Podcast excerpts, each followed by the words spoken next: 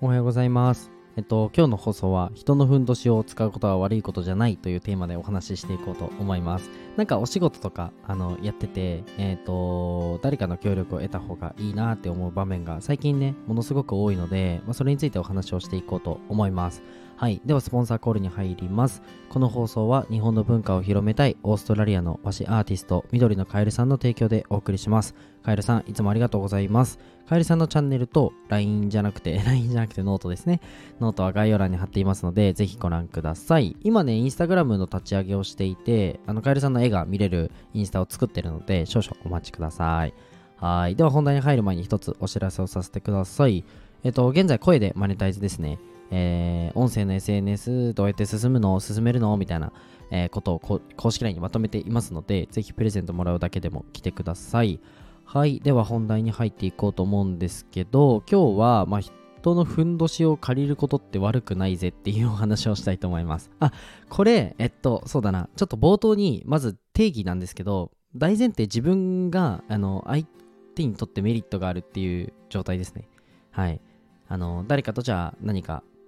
プロジェクトを組んでなんか一緒にやってこうってなった時に相手にももちろん自分しか打ち出せないメリットがあるっていうのは大前提でのお話をしたいと思います。ぜひね最後まで聞いてください。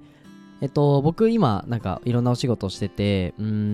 んと一人じゃ絶対にでき,、ね、できないようなことをあのたくさんやってるんですけど結構去年1年間は個人でできることだけをガーって動かしてまあ、個人でできることなんてたかが知れてるので、えっと、それの限界に、あの、いったなっていうふうに思いました。そこで、まあ、うんと、チームを組んで何かを動かすっていうものを今やらせていただいてるんですけど、やっぱり、各々持ってる武器が違う。当たり前なんですけど、持ってる武器が違うっていうのが最近実感していることです。はい。で、うんと、まあ、人間一人あたりができることって本当にたかが知れてて、っていうのも、まあ、僕自身も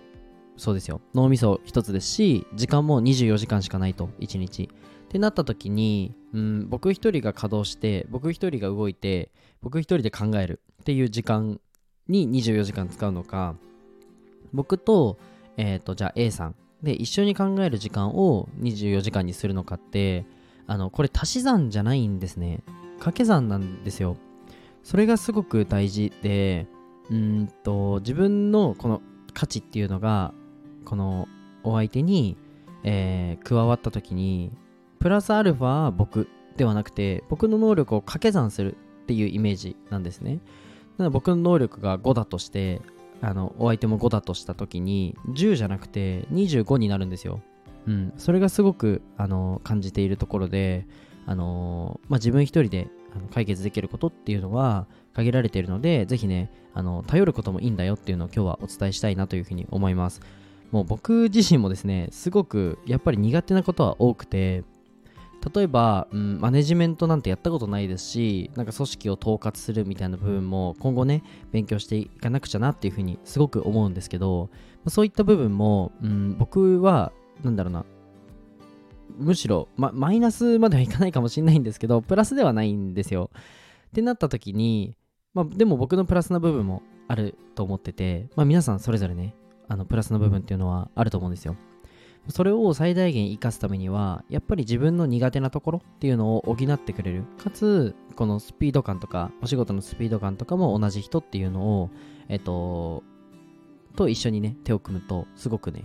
えー、前に進むのでいいなっていうふうに思います。なんかちょっと人のふんどしをあの借りるっていうのは、うーんと、表現っていうか意味意味合いとしてはちょっと僕国語苦手なのであれなんですけど意味合いとしては多分なんか人の力だけでなんか成り上がろうみたいな感じで そんなイメージだと思うんですよ。人のそのいいとこだけ盗もうみたいな感じだと思うんですけどそのじゃあふんどしを借りる時にも自分が筋トレしてないとなんだ体が作れてないと相撲取れないじゃないですか。なので自分がそれなりの体がある。でふんどしを借りるっていうのは前提なんですけどただうんと各々絶対にプラスな部分っていうのは僕はあると思ってて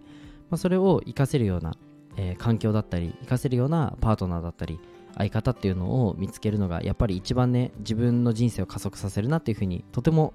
とても本当に感じてるんで最近。もうひしひししてます。ひしひしと感じています。本当に感じるんですよね。なんか今例えばえっ、ー、とあげずまさんと、まあ、スタイフでインスタでも有名なあげ妻さんですね。と今、音声攻略サロンっていうのをやらせていただいてて、やっぱそこでの、まあ、自分のアウトプットだったり、うんと、自分のなんか情報感度みたいなのはめちゃくちゃ上がってるし、そこを運営するってなった時の、なんかコミュニティの運営みたいな部分も、あげ妻さんに教わりながらやってるんですね。ででも逆になんか僕のこのなんか例えばビジネス的な直近のなんかセールスとかクロージングとか、まあ、セミナーの構築みたいな部分は僕の方が得意なのでそこをやらせていただいたりっていうのでまあなんかうんとすごいねあの相乗効果がある。かつ例えばサロンに入ってくださったらその僕たちの音声配信のノウハウだったり自分の進めてるやなんだろうな進めてることの情報をあの無料で やってるんですよ。であのこれ結構言ってってるんですけど例えばビジネスをや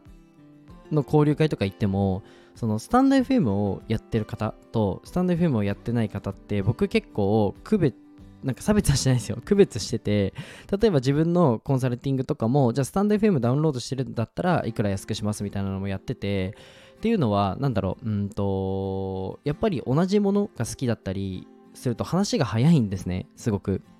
で特にスタイフってあの音声って情報が共有しやすいと僕は思っててなんか僕の今の喋ってる温度感もすごく伝わると思うんですよ。